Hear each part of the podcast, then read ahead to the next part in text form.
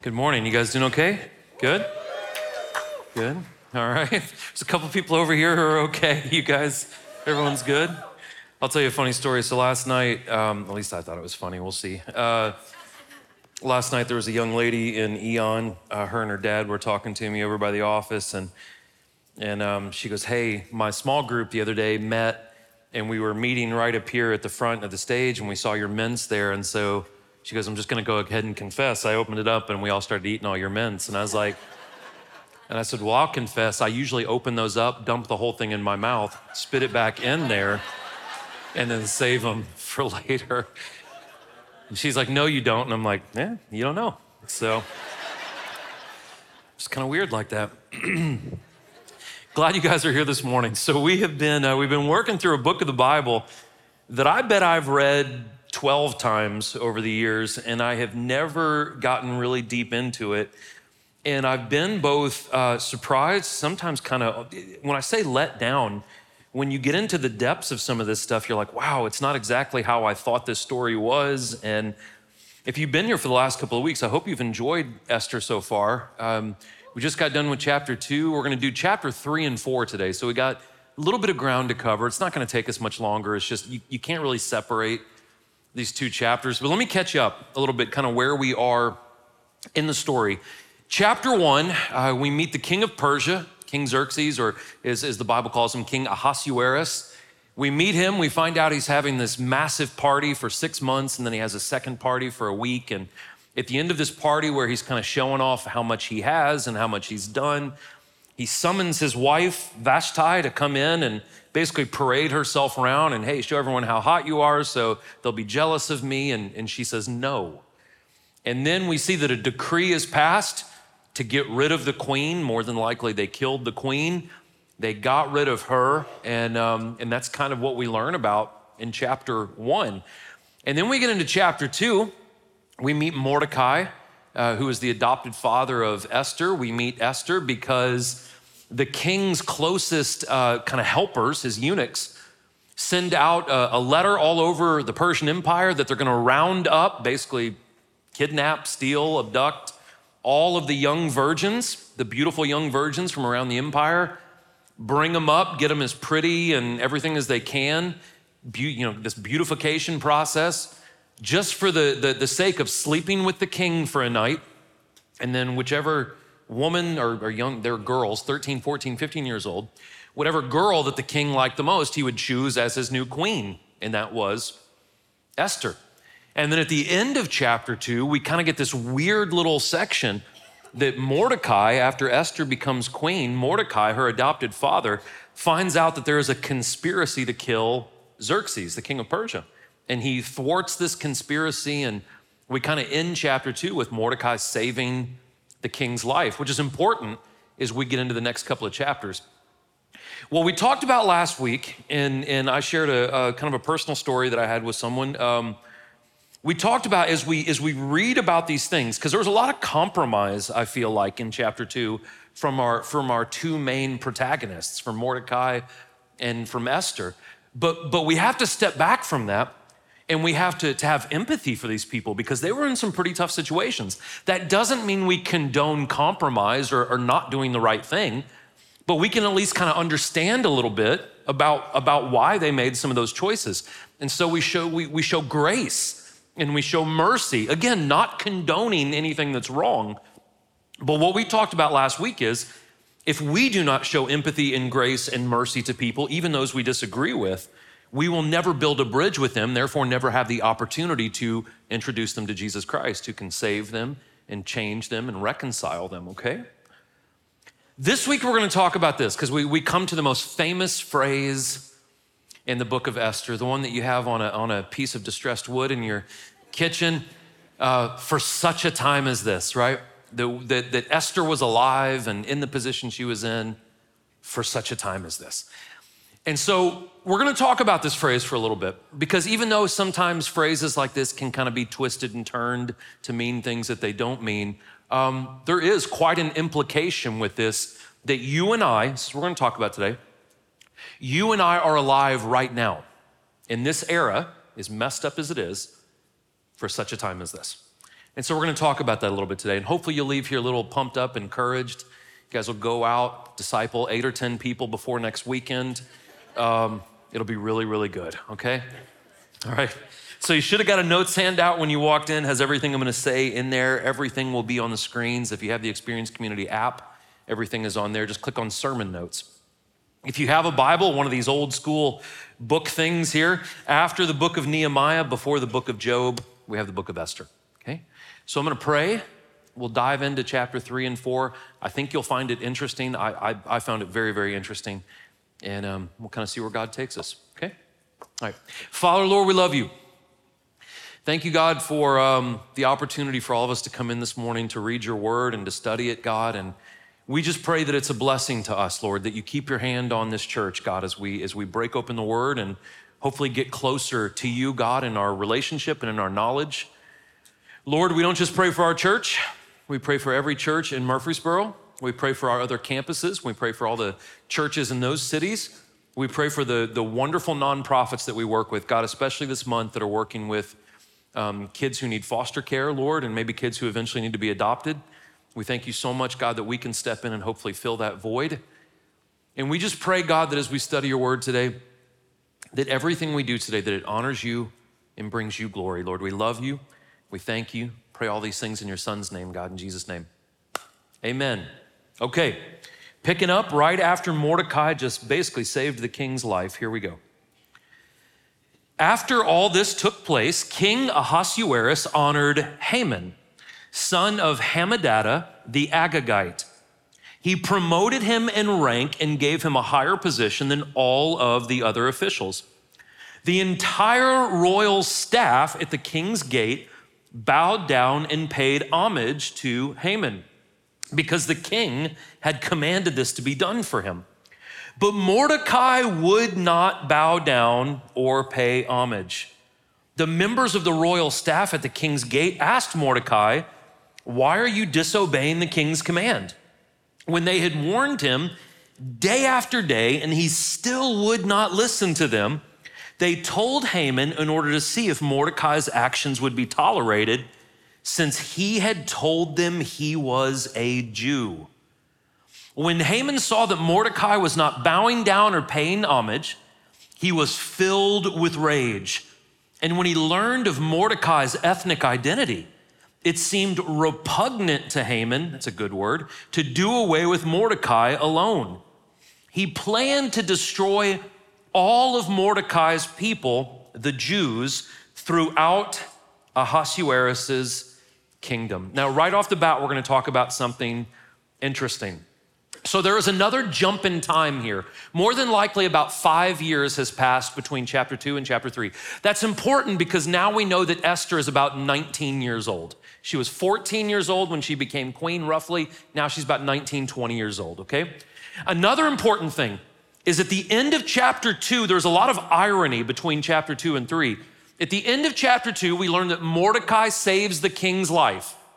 Beginning of chapter three, Mordecai's not getting a promotion. A guy named Haman is getting a promotion higher than everyone else under the king. Now, it was customary in Persian in in the Persian Empire that when someone's promoted or if someone was a superior above you that you bowed.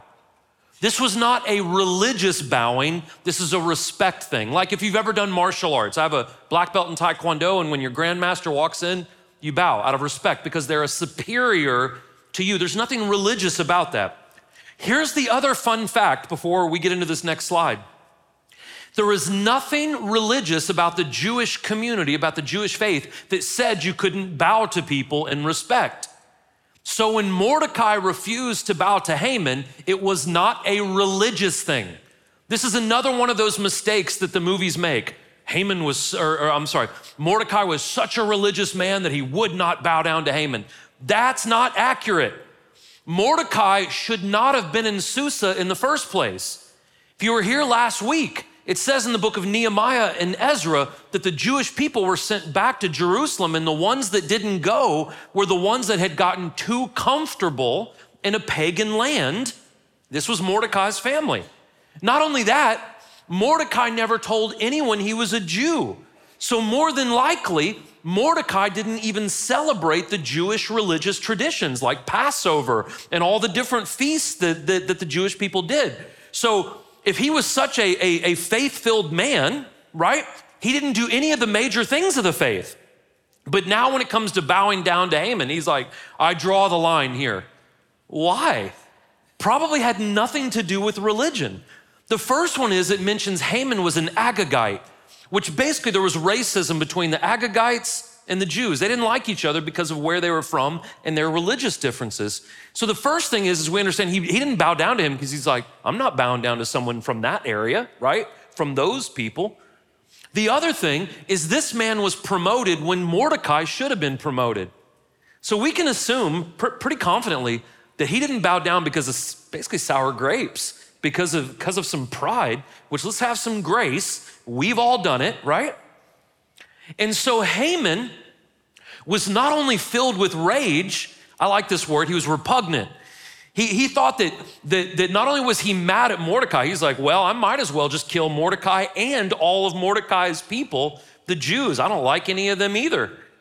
So Haman was so offended that someone disres listen, Haman was so offended that he got disrespected. He respected. He was going to do something irrational and hurt a lot of people because he got disrespected. And we sit back and we go, "Man, yeah, Haman was terrible." And then we hop on I-24 during the week, right? And, and we get cut off and we're like, I'm gonna run this guy into a concrete medium, right? That's the, that's the rational response to being late to work. And, and so we sometimes can get offended and act crazy. But the thing is, is Haman didn't know the true God, and we do, right? So we have to make sure that we, we keep our temper and we stay rational, even when people do things offensively to us. Mordecai, on the other hand, should have known better. It seems like Mordecai compromised on a lot of very major things, but when it came to this little small thing, right, he got very stubborn about it. Do we do this? Yes. This is why Jesus looked at the religious people in the book of Matthew and said, You guys drink a camel, but you strain out a gnat. That's why Jesus said this. Sometimes you guys will, will let go of all the big major things and you get focused on these little bitty small things, right? Like someone will come to church here, and it doesn't matter that we teach the Bible and we give 30% of our income to nonprofits and you know, that we're growing and we're discipling people. Like some people come, and they're just like, I don't like that new music. Even though the Bible says, sing unto the Lord a new song. Anyways, I don't like that new music. So I'm gonna go someplace else. It doesn't matter that they're making disciples and doing what the Lord wants them to do, it's not my preference. And so sometimes we let these little minor things, which quite frankly, guys, we need to just let go of, and, and, and we miss the majors of our faith. Okay? Next part. In the first month, the month of Nisan, see, you didn't even know cars were in the Bible, did you? In King Ahasuerus' 12th year, the pur, that is the lot, was cast before Haman for each day in each month, and it fell on the 12th month, the month of Adar. Then Haman informed King Ahasuerus there is one ethnic group scattered throughout the peoples in every province of your kingdom keeping themselves separate.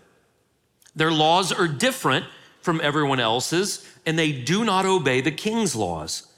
It is not in the king's best interest to tolerate them.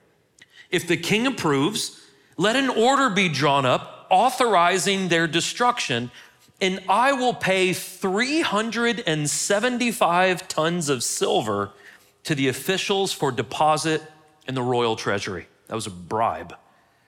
The king removed his signet ring from his finger, gave it to Haman, son of Hammedatha, the Agagite, the enemy of the Jewish people.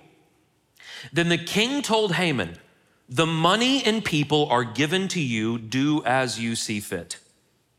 The royal scribes were summoned on the 13th day of the first month, and the order was written exactly as Haman commanded.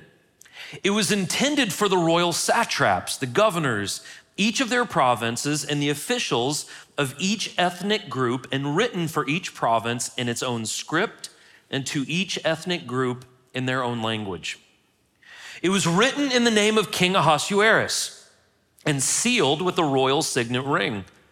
Letters were sent by couriers to each of the royal provinces, telling the officials to destroy, kill, and annihilate all the Jewish people, young and old, women and children, and plunder their possessions on a single day, the 13th day of Adar, the 12th month. A copy of the text issued a law throughout every province was distributed to all the people so that they may get ready for the day. The couriers left, spurred on by royal command, and the law was issued in the fortress of Susa. Look at this, I highlighted this. Then the king and Haman sat down to drink while the city of Susa was in confusion. I find that last part really interesting. We'll talk about it here in a second. So, like I said, about five years has passed from chapter two to chapter three. Esther is about 19, and that'll really come into play here in a second. So, what happens during this time is the high ranking officials in the Persian Empire literally rolled dice to see what day they would annihilate an entire group of people. And so, after they finally pick a day, Haman goes up to King Xerxes and he gives him a bunch of half truths. If you go back and read it, he doesn't even tell him that it's the Jews he's talking about. He says, Hey, there's this group of people and they don't follow any of your laws and we better get rid of them, right? Because it's going to be trouble if we don't get rid of them. And then the king, because all the king is thinking about is himself, he goes, Okay, yeah, get rid of him. And so here's the thing this is a fun little historical fact for you guys. The Persian Empire actually celebrated diversity. They loved that there was people of different skin colors, different nationalities, different languages. They even loved the fact that there were different religious affiliations in the Persian Empire. They were fine with that. The reason why the Persians loved diversity is it was kind of bragging on how many people they had conquered. Look, we conquered those people of that skin color. We conquered that religious group. We conquered that country. And so they celebrated this diversity. The Roman Empire was exactly the same way. This is called plurality, plur- pluralism, a pluralistic society, a society that is made up of multiple different faiths or non faith, right? The Roman Empire was exactly the same way. They, they were totally fine. The Roman Empire was totally fine, even with Christianity, until Christian doctrine started contradicting cultural ideology. Listen, let me tell you what that means because you're seeing history repeat itself in the United States right here in 2022.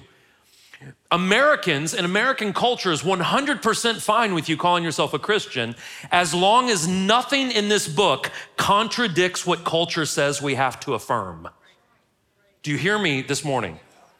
Everyone is fine with your Jesus as long as you don't bring up the scripture about sin, about hell, about what is right and wrong, about consequence, right? As long as you don't bring those things up, you're fine to believe what you believe. But whenever your beliefs contradict my cultural ideology, then we must get rid of you. This is why the Romans persecuted the Christians. This is why the Babylonians persecuted the people of God. This is why the Persians persecuted the people of God. Listen, history repeats itself over and over and over again. And in the United States, Christians in the United States have their heads so deep in the sand, we're like, well, we're gonna take back our culture. You're not. You're not going to. You've never had it in the first place. This is history. And the, the, the truth is this, right? We will always be aliens. We will always be foreigners in a society that doesn't agree with what we do. This has always been the case. It will always be the case until Christ splits the sky and comes back for humanity. It has always been this way. So the question isn't, will we take over culture and be the cool thing to do? You're not, right? Just because Jars of Clay got a Grammy once upon a time doesn't mean that everyone is coming over to our side. It's the truth. Uh, we're, we're doing it. We're, no, we're not. So the question is this How do we live as foreigners? The Bible calls us migrants, aliens, foreigners in a foreign land. How do we live as good citizens in a pluralistic society that doesn't agree with what we do? And we are called to do this. Christians hate 1 Peter chapter 2 and they hate Romans chapter 13. And I'll tell you why. Peter says in 1 Peter, honor the emperor. This is the same emperor that killed him. Doesn't mean you agree with the emperor, but you honor the emperor. It's in the Bible. And then Paul wrote it in Romans chapter 13 honor the governing authority. Doesn't mean you agree with them, but you honor them. We are called to live as good citizens without, without, without compromising our biblical integrity. And though that is one really hard balance to find, we are honored in eternity for living as good citizens without compromising our faith. That's what we are called to do. So Haman comes in, tells a bunch of half truths, and brings 375 tons of silver. I don't know what that looks like, but it sounds like a lot to me. Brings that in, and he bribes the king. And so they pass a law that on this day, the 13th day of the 12th month, they're going to annihilate every man, woman, and child all over the known world if they are Jewish. Imagine if you were a Jew, what it would feel like to see this. On this day, you're gonna die, and your whole family's gonna die. Now, bear with me here as I get a little cynical. So, the destructive, dirty, ugly work was done. People are going to die in the streets. And what does the elite do in the government? They sit back and have a cocktail. I'm gonna tell you, governments haven't changed much. And you can take that however you want to take it. There has always been people who have suppressed other people for their gain. There have always been people who have passed laws and edicts and things that have hurt a lot of other people, and then they sit back in the lap of luxury that, quite frankly, we pay for, and they have a cocktail with their buddies. This is why your hope can never be in an empire. Do you hear me? And I know everyone says, We hear you. And then 2024 is going to roll around, and people are going to lose their ever loving minds. They're going to go crazy, and their Christian ideology is going to go right out the window because a lot of people who claim that they follow God more than anything put way too much stock in the American government. There has never been an empire that has saved people. There has never been an empire that has stood the test of time, and that will include the empire that we live in right now. And listen, I'm not a communist. I don't hate the United States. There's nowhere else I'd rather live. What I'm saying is there is one kingdom that you can put your stock into, and it's not a kingdom on earth. It is the kingdom of God. Any other way, and I promise you, you will be let down. You will be let down. Okay? All right. When Mordecai learned all that had occurred, he tore his clothes, put on sackcloth and ashes, went into the middle of the city and cried loudly and bitterly. He went only as far as the king's gate, since the law prohibited anyone wearing sackcloth from entering the king's gate. There was great mourning among the Jewish people in every province where the king's command and edict came. They fasted, they wept, they lamented, and lay in sackcloth and ashes. Esther's female servants and her eunuchs came and reported the news to her, and the queen was overcome with fear. She sent clothes for Mordecai to wear so that he would take off his sackcloth, but he didn't accept them. Esther summoned Hathach, one of uh, the king's eunuchs who attended her, and dispatched him to Mordecai to learn what he was doing and why. So Hathach went out to Mordecai in the city square in front of the king's gate. Mordecai told him everything that had happened as well as the exact amount of money that Haman promised to pay the royal treasury for the slaughter of the Jews.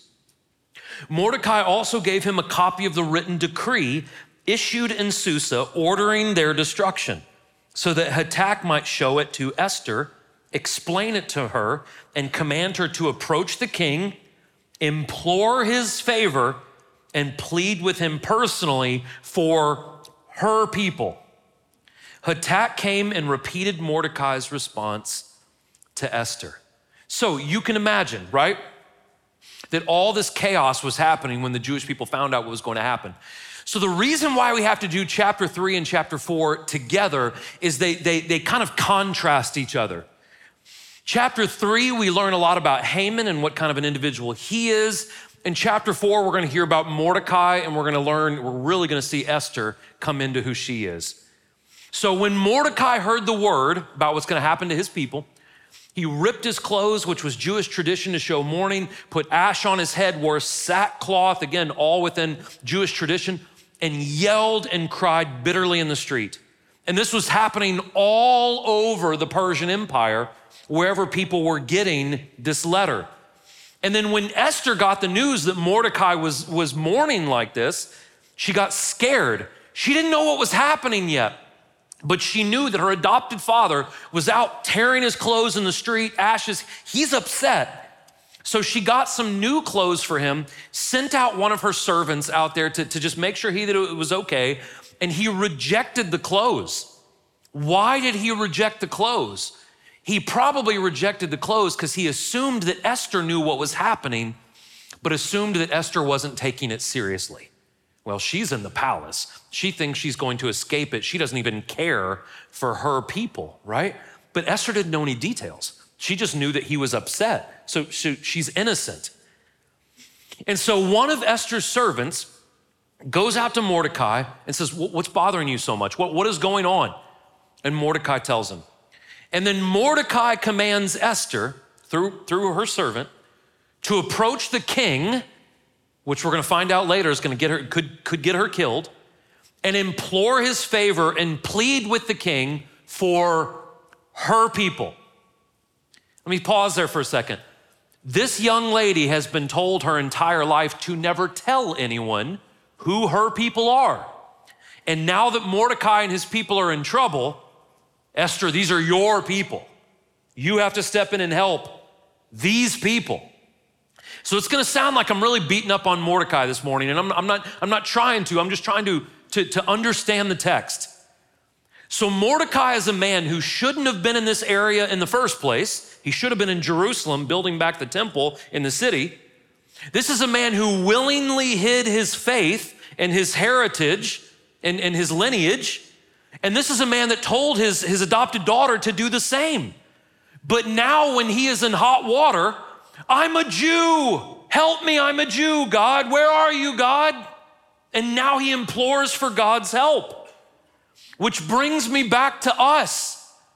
How often do we suppress our faith and never talk to God until we get into some deep water? Everyone's awake this morning, correct? How many of us in this room? only call on the Lord when we get caught. How many of us in this room, including myself, I've done this. We only call on Jesus when, when we can't pay the bills. I can't tell you how many times over the years men come into this church and their wife has been trying to drag them to church for a decade, but they'd rather watch football and they'd rather hang out with the boys and they'd rather look at things that they shouldn't look at and then when their wife finally leaves, then they come to church. And they say, Corey, fix it. Fix it right now. God, fix it.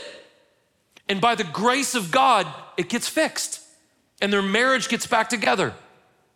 And then next football season rolls around.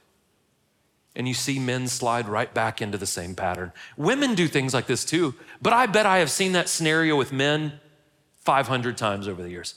I have seen it so many times. And so the question is are we worshiping Santa Claus or are we worshiping Jesus Christ, the creator of the universe?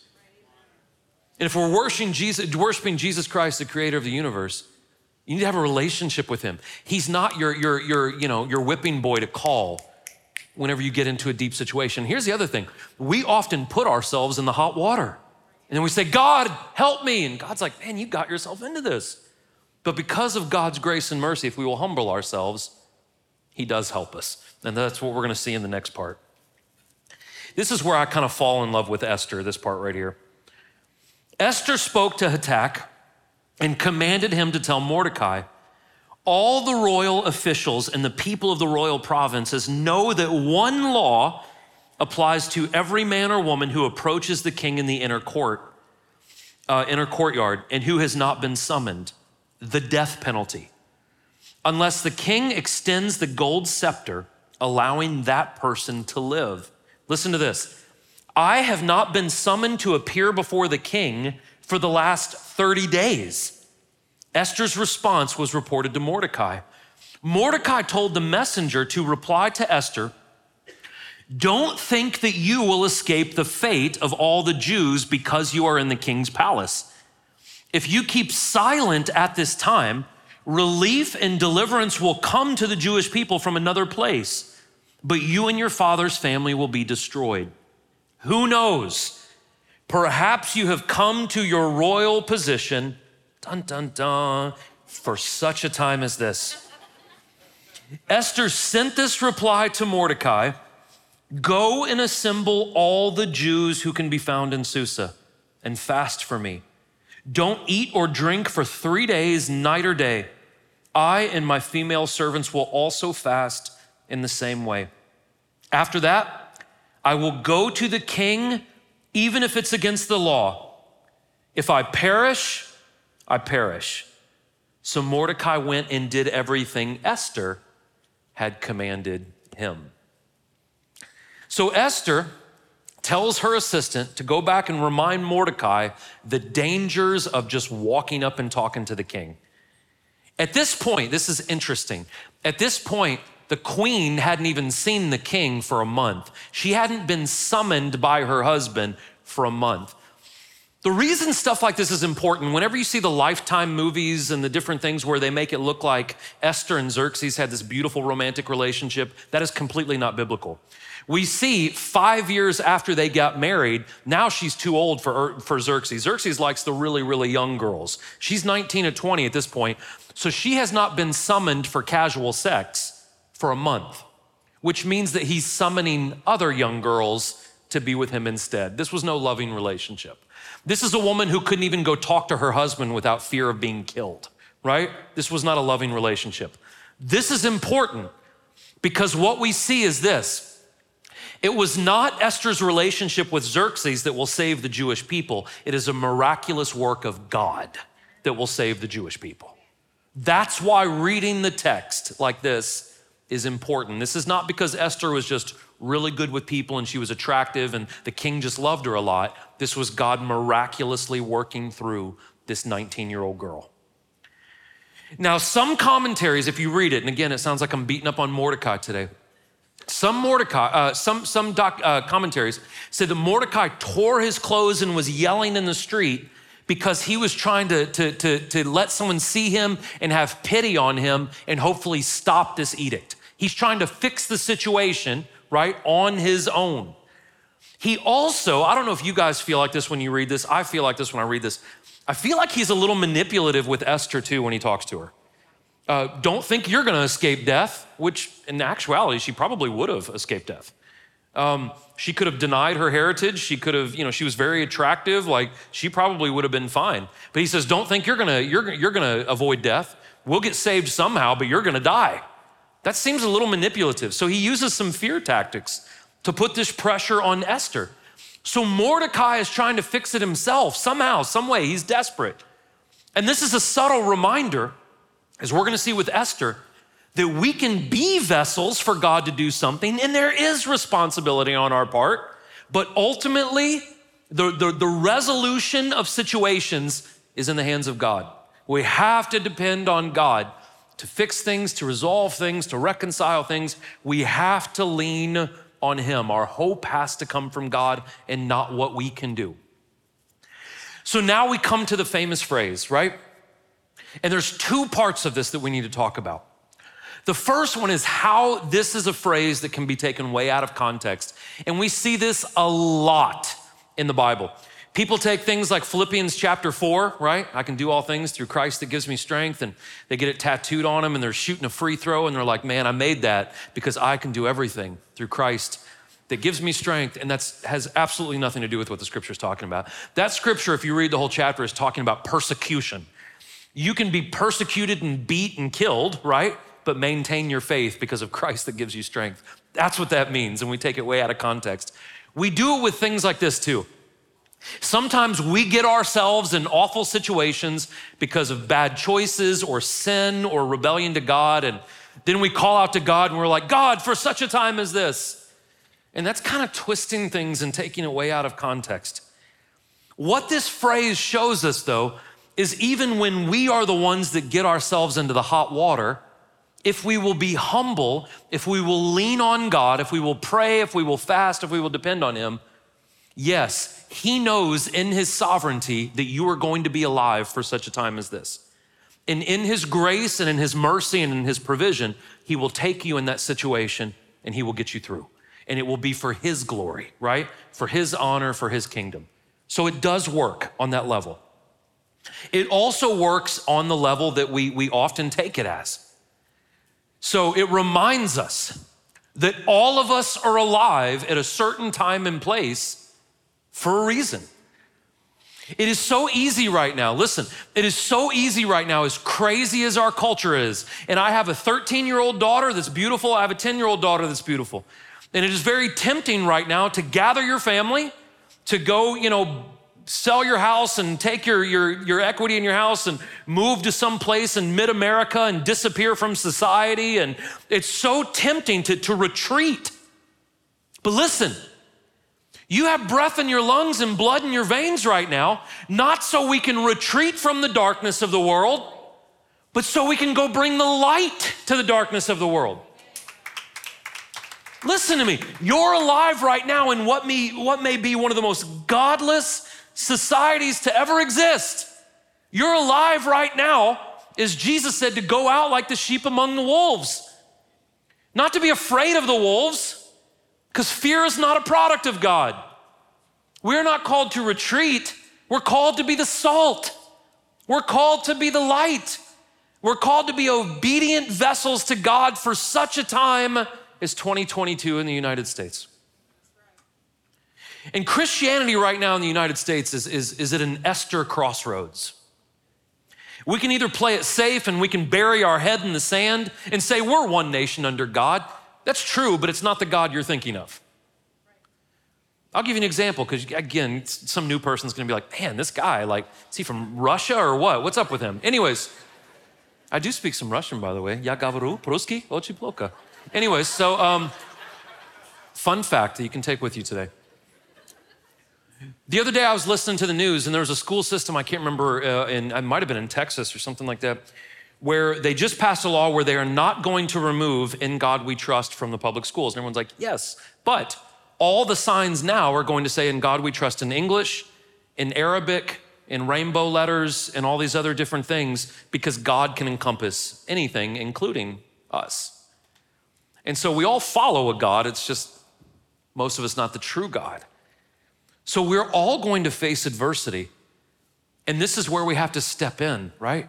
This is where we have to kind of pull up our bootstraps and, and rely on God because we have to, to, to, to, not, to not only honor Him, but our choices affect other people. So, what does Esther do, right? She could have played it safe, but she didn't. She says, Go tell Mordecai to get all the Jews together and to pray and fast for me for three days because I'm going to go talk to the king. Even if it could kill her. 19 year old girl, man, 19 year old girl. She says, I'll go, I'll, I'll, do it. And this is when Esther becomes the Esther that we're still talking about 2,500 years later. This is when she steps into her leadership role. She leans on God through prayer, she leans on God through fasting, and she's willing to put her life on the line, right? To do what is morally right. And that's when Esther becomes Esther.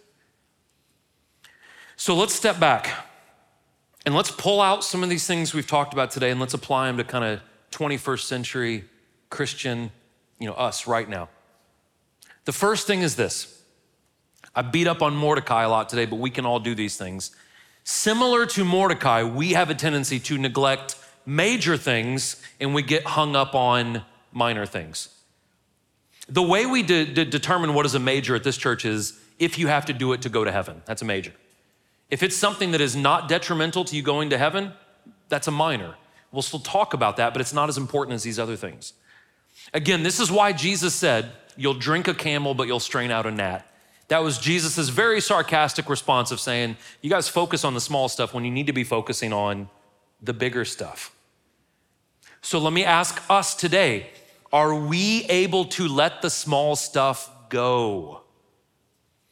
Or Let's soak on this one for a second. Does our pride, our politics, or our preferences cloud our identity as Christians? Let's just stew on it for a second. Let's just marinate in the phrase Does our pride, our politics, and our preference usually step over what the Bible tells us to do? Here's another thing Are we offended too easily as Christians? I'll answer that for you. Yes. You know what a lot of Christians do? They get so offended that non Christians don't act like Jesus. you guys are with me this morning, right? I feel like you guys are like, man, I do not like this guy at all. That's okay. It's okay. But oftentimes, as Christians, we sit back and we look at a world that doesn't know Jesus and we go, We are going to retreat. I'm, I'm, I do not like these people. I'm not going to spend any time with these people because they're offensive to me because they don't think like me. Here's the thing they don't know what you know. So, you know what the Bible says? The Bible doesn't say to avoid people who don't think like you and believe like you. Because the only way they're going to think like you or believe like you is if you actually engage them and build a relationship and share the truth with them. And then their behavior will change once they know God. What the Bible actually tells us to do in 1 Corinthians, Paul writes this, is not that we're to avoid non believers, because that's what we're supposed to be building relationships with. Paul says, don't hang out with people who claim to be believers but act like non believers. How many of those people do you know? The Bible says you shouldn't even eat dinner with those people. Let's keep going, right? Isn't this fun?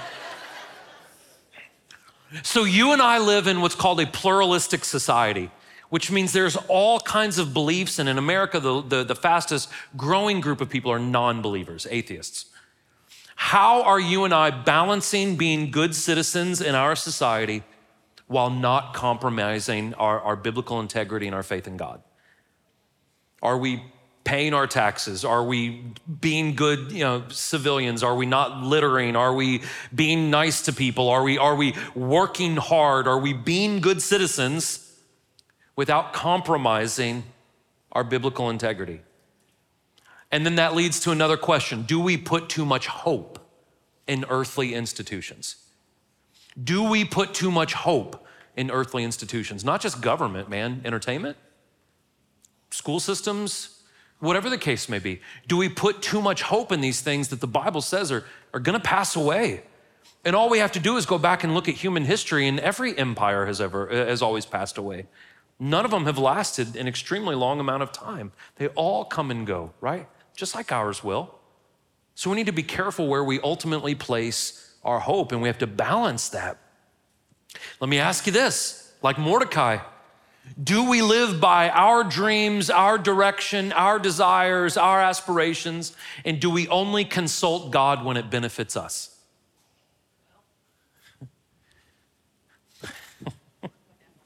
Do, do, do, we, do we only pray when, when the electric bill comes up and we don't have enough money in the bank account? Do we only break open our Bible when our wife is walking out the door and we just need to find that silver bullet really quick to save it?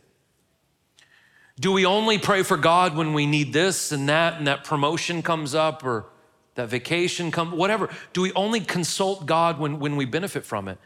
Or do we actually have a relationship with Him, right? Do we only feel remorse when we get caught? Do, do we only feel bad about sin when it hurts us? Do we understand that if we treat God like this, that's not a relationship? That's not how relationships work. Do we understand that that's just that that's very disrespectful and dishonoring to treat God in this manner, to only talk to him? Guys, I'm not trying to be crass. It's like if, if, your, if your wife only talks to you when she, when she wants to be intimate. She doesn't want to go eat with you. She doesn't want to hang out with you. She doesn't care to know anything about you. She just wants to feel good for a second. Make me feel good for a second. You would be so offended and hurt by that. But that's how we treat God. We tend to treat God almost like a prostitute. Come on, God. That is the creator. That is the one that spoke the universe into existence. How dare us, right? Treat the Creator in such a disrespectful manner, but we do it. I've done it. We do this. Now, let me leave you with some encouragement because you guys are like, please, Corey, leave us with some encouragement. I'm going to leave you with the biggest encouragement. you are not here by mistake. Not just in this room, you are not alive right now by mistake. You are of tremendous value to God, all of you. You are of tremendous value to God. You all have a purpose, you all have a mission, and that might look differently to different people in this room.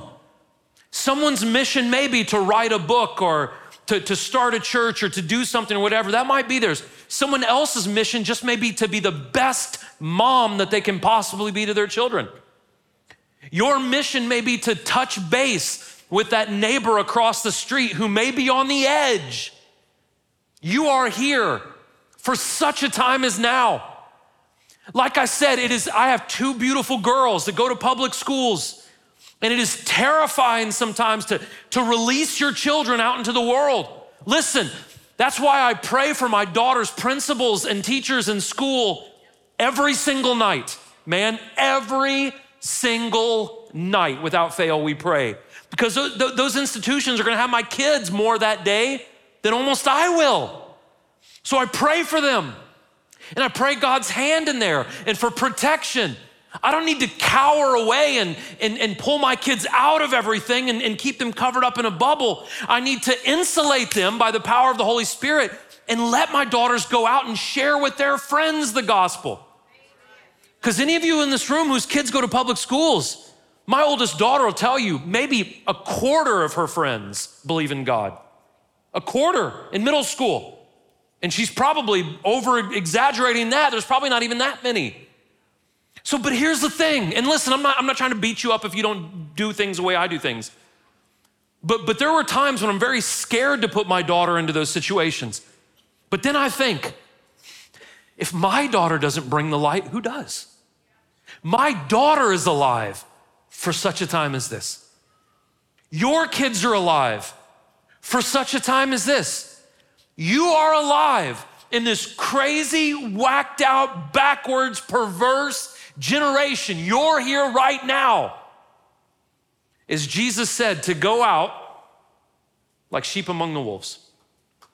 Like Jesus said, hold on, in Matthew chapter 5, he said, You are the light of the world. When Jesus told that to the people sitting on that hillside, they were in the thralls of the Roman Empire, a godless, evil society. And Jesus didn't say, Hey, go build a commune and don't talk to anybody. He said, No, no, no, no. You're the light of the world. Go. You know what he said? He said, You're the salt of the earth.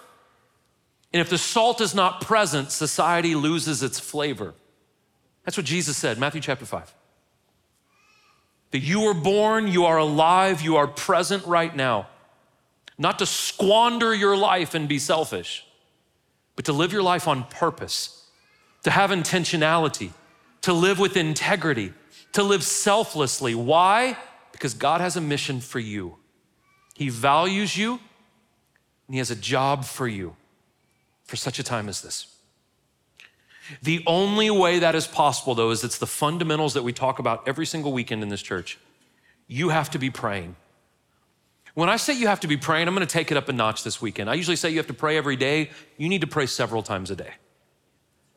You need to pray on your way to work right? Some of you are like, yes, God, I need to pray on my way to work. You need to pray on your way to work. You need to pray at night with your kids and your family. You need to periodically pray in those moments in school or in between classes or you know on your lunch break. You need to touch base with God a lot. Why? Because it's dark out there. It's dark out there. But we're not called to run from it. We're called to be insulated by the Holy Spirit. You know what the Bible says? You are in the world, we're just not of it. We're not made of the same substance, but we're in it. There's no avoiding it, right? We pray, not only do we pray, we're called to fast. This church will do a 40 day fast at the beginning of the year. It's tough, right?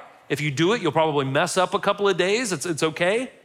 But last year we had, I don't know, 2,500, 3,000 people or something do a fast. And I've never had anyone go through that 40 day fast and email me and be like, man, I really regret it. I'll get literally dozens of emails saying, It changed my life, changed my family, changed my neighborhood. It, it has been so groundbreaking for us. So Jesus said, Some things only happen when you pray and you fast. So we got to do that too. We need the Word of God. You need to be reading the Word of God. The Word of God sets us on the, on the right direction. It brings us truth. It helps us not waver in the middle of all this confusion and distraction. You need the Word of God. And then the last thing is we have to be willing to sacrifice it all, not for my kingdom, but for the kingdom of God. I have to be willing to lay down my popularity. I have to be willing to lay down my job. I have to be willing to lay down maybe even my life for the sake of the advancement of the kingdom of God. Man, I love what Esther said. A 19 year old kid, man. How many 19, 20, 25, 35 year olds nowadays are like, oh, I'm just trying to figure it out? 19 year old girl says, if I die, I die. That's pretty awesome. Would you bow your heads with me, please?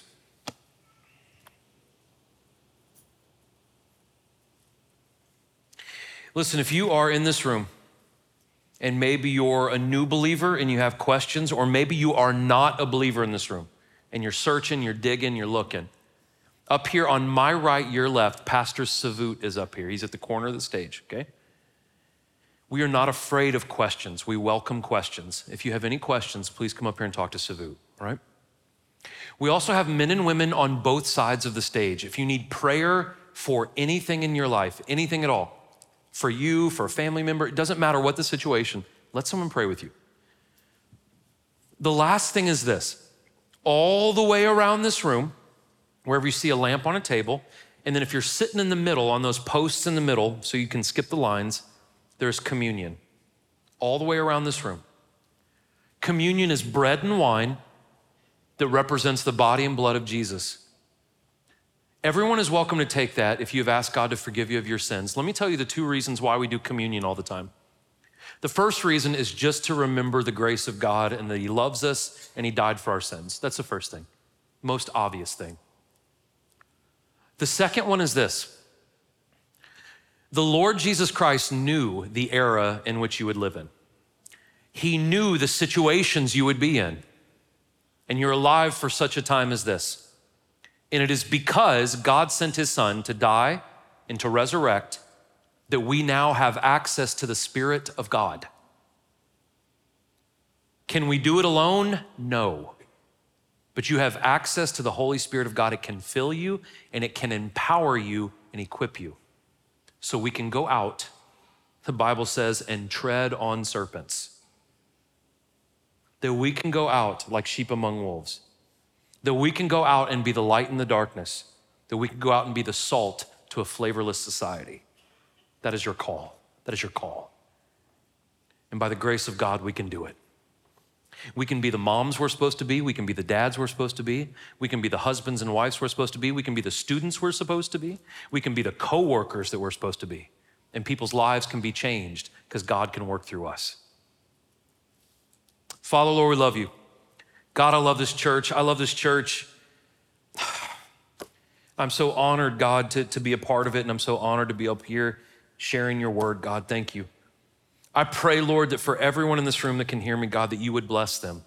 Protect them physically, protect them spiritually, protect them mentally, God. Let everyone in this room know that they are valued, that you see them, you hear him, you, you hear them, that you, you know where they are, God, in the situation they're in, and they are alive right now for such a time as this. Empower us, God, equip us, help us to go out and not be afraid of the world, Lord, but to engage the world in the hopes that people will change. We love you, Father. Keep your hand on us until we meet again. We pray all these things in your Son's name, God, in Jesus' name. Amen. God bless you guys. You're welcome to help yourself. Thank you so much.